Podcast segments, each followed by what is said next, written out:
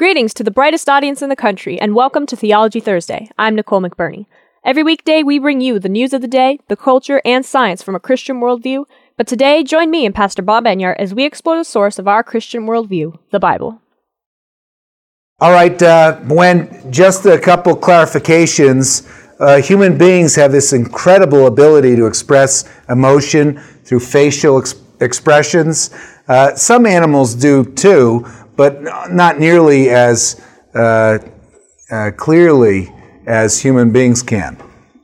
And then uh, with Christ appearing in this image in heaven, for example, uh, is he, a question, Jim, during the break, is he bound by that image?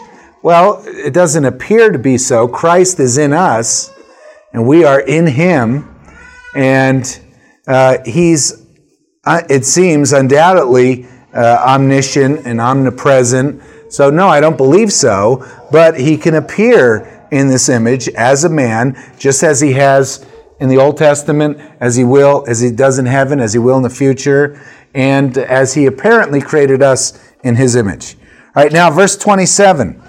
And note the change of the pronoun for man from him to them which that implies the creation of Eve also, not as an afterthought, for God intended for mankind to multiply and fill the earth. So it says, so God created man in his own image. In the image of God, he created him, male and female, he created them. God did not make Adam and Eve at the same moment, however, as we'll find out when we get into chapter 2 of Genesis. He made Eve later, apparently later that day. Uh, Adam noticed that the animals had mates. And he said, oh, saw all these animals around him. He had to name the animals, and they had male and female, and he didn't. Maybe rather than just giving Eve to Adam, God wanted Adam to desire Eve. That way, they could share the blame. you know, after they sinned, when God asked Adam, did you eat from the tree of the knowledge of good and evil? He said, It was the woman you gave me. And God probably said, Hey, you asked for her. Don't go trying to lay all that on me. This was partly your idea, Adam. Anyway, in this verse, notice the threefold repetition of the pronouns referring to God. But God, the, the, the name for God, the word for God, appears once. So God created man in his own image. He created him he created them. A threefold repetition of the pronoun referring to God, his threefold nature, yet one God. And notice that God created them male and female, Adam and Eve, as we see their names in the next chapter, not Adam and Steve. Okay. Verse 28. I said that for Jim's sake. he said that to me before I heard it from anyone else a long time ago. Then God blessed them, and God said to them, Be fruitful and multiply, fill the earth and subdue it. Have dominion over the fish of the sea, over the birds of the air, and over every living thing that moves on the earth. So notice have dominion over every living thing. In other words, animals would do work for man. Man would have dominion over the animals, they would subdue them. Now subdue the earth and the animals and have dominion. It's like conquer and then use. Uh, and conquer, there wasn't a battle between man and the animals, but subdue them, perhaps meaning understand them. There's a complex environment that mankind is now in the midst of. So understand, get a handle on what's around you. Understand your environment, have dominion, use those resources, mineral, vegetable, and animal resources that God made available. In this verse, God effectively is authorizing uh, science and technology. Things that many liberals hate, technology, obviously. On the internet, there's a, a, a quiz 10 quotes. You're supposed to decide if they're from Al Gore or the Unabomber and it's really hard to do it. It's not possible to distinguish them. All right. Uh, liberals, they hate technology, of course, right? They're against industry, big business, uh, scientific progress. They're, they tend to be against it. And even though they, they worship science fiction, but they seem to dislike science itself, true science. They love uh, science fiction writers like Carl Sagan, but as far as true science is concerned, they seem to be often against scientific progress, nuclear power, although it's the cleanest of all sources of energy, NASA, cyclotrons, chemical engineering. They seem to be against all that stuff generally. But they love evolutionists. Right? Down with science, up with science fiction. Take the 100 greatest scientific inventions of the last couple centuries. Take the top 100 scientific inventions, creations, creations, inventions. How many of those had evolution as a major factor in their uh, in the invention. You, you, follow the thought I'm trying to get across here. Uh, we look at the in physics, transportation, flight, uh, electronics, medicine, genetics, astronomical observation. Of all the inventions that have enabled science to progress so far ahead, how many of them were a result of evolution? I think if you went through the process and looked at them, I think you'd find out that none of them are. That none of them. The, uh, a transistor, is that a result of evolutionary thinking? Did ev- the theory of evolution help us discover the transistor or X rays or whatever? I think generally we'd find out that with very little effort, no. Evolution did not bring about these scientific inventions. The bottom line results of real science, which is, improves the standard of living of people worldwide, liberals seem to be against that. They seem to be against that. All right. Now, back to the verse. Be fruitful and multiply. Be fruitful and multiply. Another implicit endorsement for heterosexual lifestyles. Be fruitful and multiply, not be fruity and make flies, but be fruitful and multiply.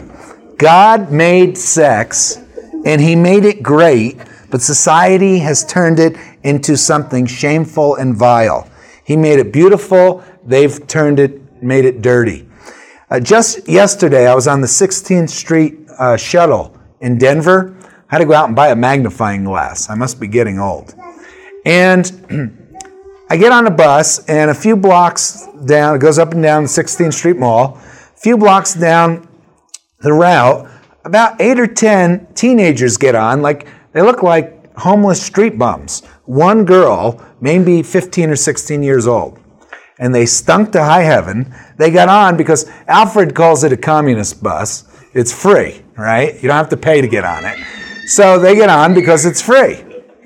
And a couple blocks uh, further, this sort of scurvy looking 20 year old guy gets on. He stunk too. I'm right in the middle of it. and the guy looks at the only girl of the first bunch and he says, Hey, don't I know you? And she says, Well, in the biblical sense. And he had no idea what that meant. And then she proceeded to explain to him. Well, we don't really know each other all that well, but I think about a half a year ago we had sex one night. And he didn't know what knowing in the biblical sense would mean. He's like, Don't I know you? Yeah, she remembered. Isn't that somewhat typical? Guy would forget. The woman remembers. Well, society has knocked down the wall of protection that God put around women, and especially young women. The peer pressure that you're to remain pure and chaste until a man comes to commit himself to you for life. That, not long ago, was the thought in everyone's mind. That was the way it was supposed to work. But today, that way is mocked. By MTV? No, it's mocked by the public school teachers the teachers who say you can't use the word marriage in our school because that's discriminatory. That's how, and I have a dear friend who's gone around the country speaking in high schools, public high schools, and she says, Yeah, I've been taught. That's where I first heard it, and I've heard it elsewhere. Principals will say you cannot use the word marriage in this school, it's discriminatory. And so she gets up in front of 1,400 kids and tells them to wait until they're married, which is pretty neat. All right.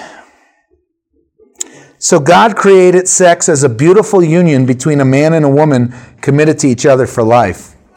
Then in this verse, the King James says replenish. The New King James and many others say fill the earth. Well, the King James in 1611 said replenish the earth. And because of the use of that word replenish, now that English word primarily means to fill. But over the years, somewhere along the line, it seems to also have taken on the meaning to refill but it primarily means to fill. Well, because of that word, some have used that word to further an argument that says there was a, a race of beings on this earth before Adam. They say there was a race of beings on the earth, they populated the earth, then somehow they were wiped out, and then God created Adam and Eve and said, Now replenish the earth, refill it. That is not what that word means. It doesn't mean to fill it up again. The Hebrew word means to fill. It's used many times in the Bible, and almost invariably it means to fill. Even the English word replenish doesn't mean doesn't necessarily mean fill again. You know, just because there's a re on a word doesn't like rebuke doesn't mean you're going to buke again. And uh, region, uh, it doesn't mean that.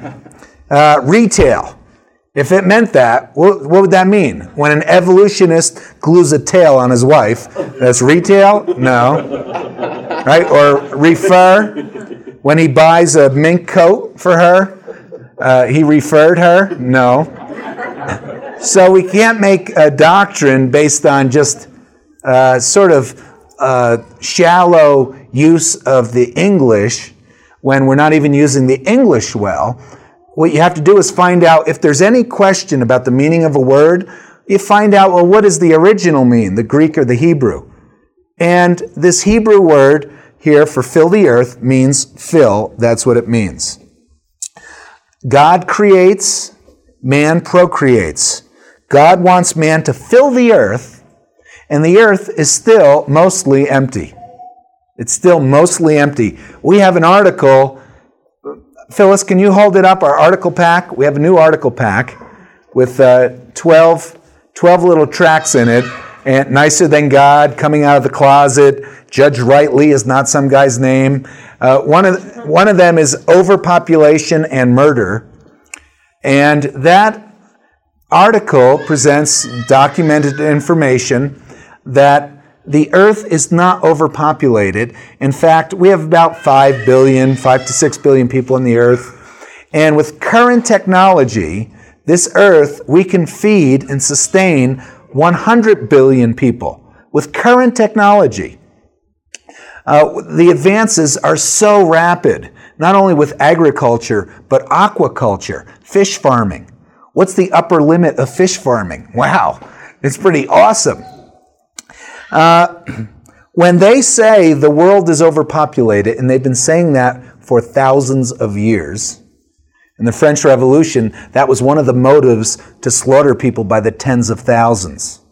And in Rwanda, where 800,000 people were murdered, partly because uh, Annan, uh, the UN Secretary General, uh, Kofi Annan Donuts, or whatever his name is, um, he received a fax from his head guy in Rwanda, from a, a, head guy in the government, saying they're getting ready to slaughter, they're gathering all the names of these tribes people, and uh, Kofi Annan's uh, office, they said, oh, don't worry about it. And starting within uh, a couple days, they began to slaughter uh, th- thousands of these people a day, 800,000 murdered, slaughtered, a genocide just in the past few years that, you know, terrible proportion. And so, what did the liberals do with the guy who was responsible to deal with that and ignored it? They make him the head of the UN. Of course, what else to do?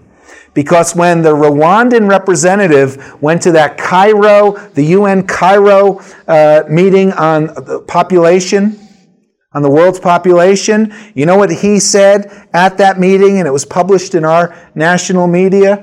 He said that it's true, we lost hundreds of thousands of people in our civil war, but it wasn't a civil war, it's just a slaughter. But he said, we're still not at the population levels we need to be at. In other words, we still have too many people. You see the motivation? Hey, if the government or if uh, government forces kill a million people, well, at least we're headed in the right direction. And that's where these people who complain that the world is overpopulated, that's where they're coming from. They hate people. And they have a thirst for innocent blood. For example, well, we've mentioned that if everyone in the world wanted to come to Colorado for a day, could they all fit? Now, I fly over 100,000 miles every year on one airline. I fly a few others. I've, I've flown repeatedly to Hawaii, not as much as Art and Alice and others, but to Hawaii and Israel, Germany, Italy, crisscross, crisscross this country almost monthly. And you know what? From, from a passenger's viewpoint on an airline, the world is pretty empty. No matter where you go, you look down and say, What's down there? I love it when there's a liberal by the, win- by the window. what do you see? Nothing. Boy, it's really overpopulated, huh? if everyone in the world came to Colorado, would they fit? Yes, they'd all fit. I mean, we could all stand next to each other, not like sardines, but just all stand next to each other. Oh, maybe almost like sardines. Uh, could we fit in Colorado? Yes. You have a map of Colorado, and it's a nice nice uh, rectangle shaped deal. Thank you guys. Uh, and would we fit in the whole state? Yeah. In fact, if we look at where uh, Rocky Mountain National Park is, it's about 404 square miles, it'd be a little dot on the map of Colorado. Could everybody go to the park one day if we all wanted to have a barbecue or have? Yeah, you could all go to the park in one day.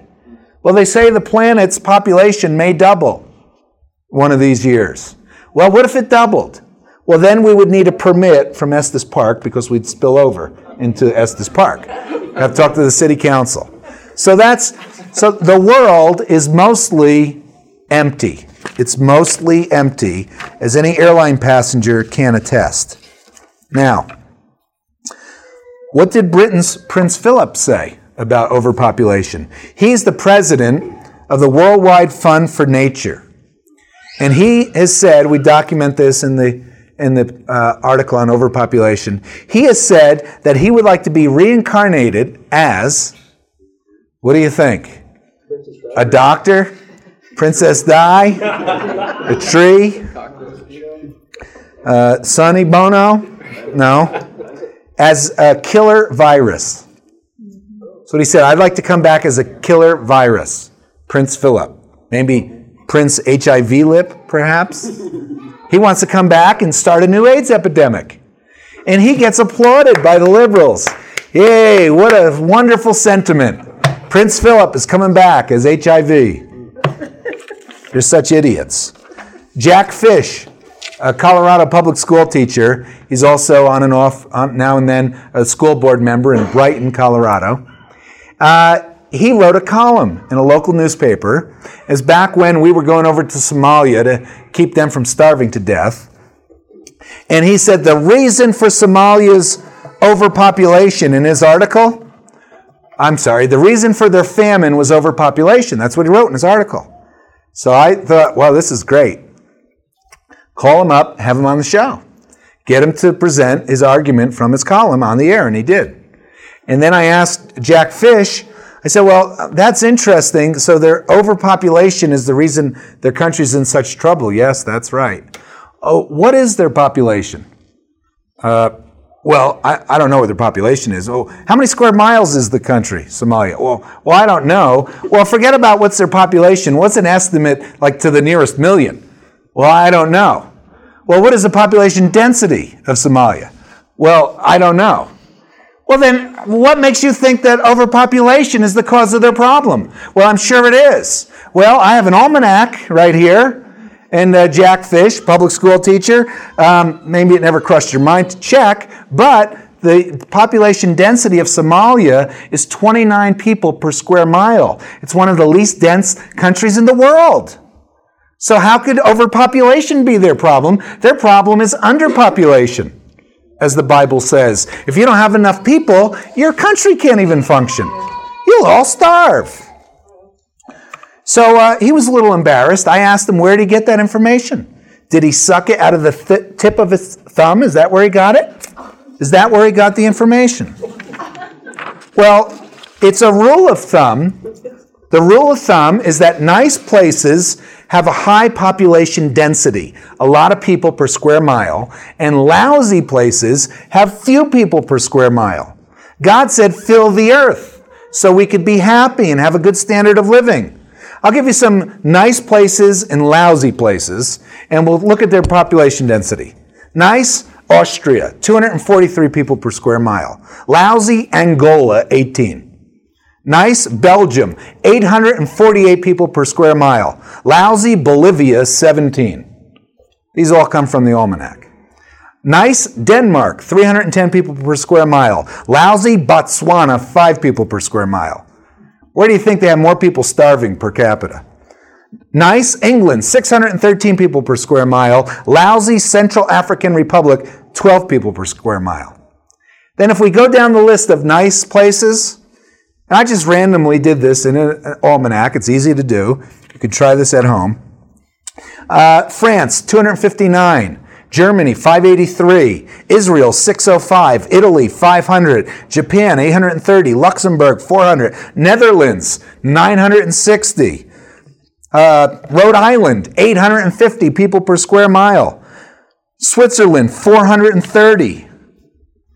Lousy places, Chad, 17 people per square mile. Congo, I'm sorry, Chad is 10 people per square mile. Congo, 17. Laos, 48. Liberia, 64. Libya, 6. Mozambique, 50. Namibia, 4. Niger, 16. Panama, 84. That's one of the nicest of the lousy places. They've got a few more people. Paraguay, 31. Russia, 22. They can't feed themselves in Russia. Sudan, 29. Somalia, well, we hit that already, 29. Zambia, 30. Zimbabwe, 73. Isn't it something that the nice places have hundreds of people per square mile and the lousy places have nobody per square mile? The Bible says if you want to have a good country, you need a lot of people. Otherwise, you'll all be poor and starving. How about cities like Athens? Anybody ever visit Athens other than Art and Alice? And, all right, Don and Darlene? All right, okay, a few of nice place to go. People usually want to go to Athens. 30,000 people per square mile. Boston, Massachusetts, 8,000. Kitty Dukakis is one of them, but it's still a nice place. Paris, France, 20,000 people per square mile. Rome, we love Rome. Uh, Greg and Janie Perry, our dear friends, went with them to Italy. What a great time we had in Rome. It's fabulous. 40,000 43,949 people per square mile. 43,949 compared to Somalia that has 29. And they say Somal- Somalia is overpopulated. San Francisco, 9,300 people per square mile, uh, getting worse year by year. But That's for a different reason. Their population density has also decreased slightly recently. Sydney, Australia, 10,000 people per square mile. Toronto, Canada, beautiful city, 20,000 people per square mile. Everyone in the world could move to Texas. And if I recall, I grew up in Prospect Park, New Jersey. Uh, great town, Mom. We had a great time, right? We had a pool in our backyard. We had baseball fields right up the hill. We had a park, a huge quarry. We'd go play in the park, swing from the trees, shoot at birds with slingshots, and just had a great time. And well, we knew they were going to explode anyway from the rice people threw at the weddings, so we knew they were in for it. So we. um, so uh, I grew up there, and it's a little place. It's about a quarter of a mile square, Prospect Park. It's one of the smallest cities in the whole country. And th- there was like seven, 8,000 people there, which when you work it out, that's a very dense population density per square mile. And if you put everyone in the world in Texas, just in now I know everyone would not want to move to Texas, but if you put them there, if you were a liberal, you said you got to live there, uh, it, it would be less dense than so many nice places in the world. If everyone in the world moved to Texas, then we could use the rest of the world for agriculture and recreation. Wouldn't that be nice? not really. Uh, so the world is not overpopulated. The ancient Greeks started that myth to control people. 2,800 years ago, Solomon, inspired by God, wrote in Proverbs 14:28, "In the multitude of people is the king's honor, but in the lack of people is the de- destruction of the prince." In the multitude of the people, a country is secure and prosperous.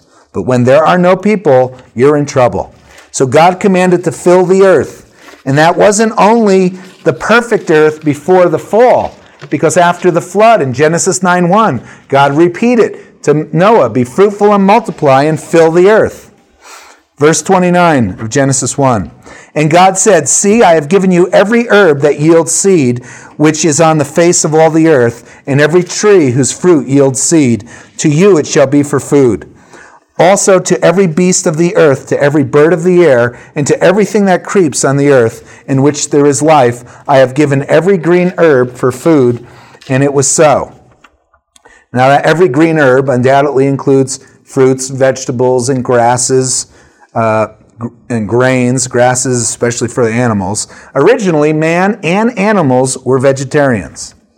Now, how could all animals have lived as vegetarians? Many of them are carnivorous. Well, they, even today, uh, carnivores can survive as vegetarians when they need to. In the future, God has told us that if we look in Isaiah, for example, and where else? Let's see, uh, I think where else, but uh, I think Isaiah 11, verses 6 through 9, we find out, in fact, let me turn there and we'll read it.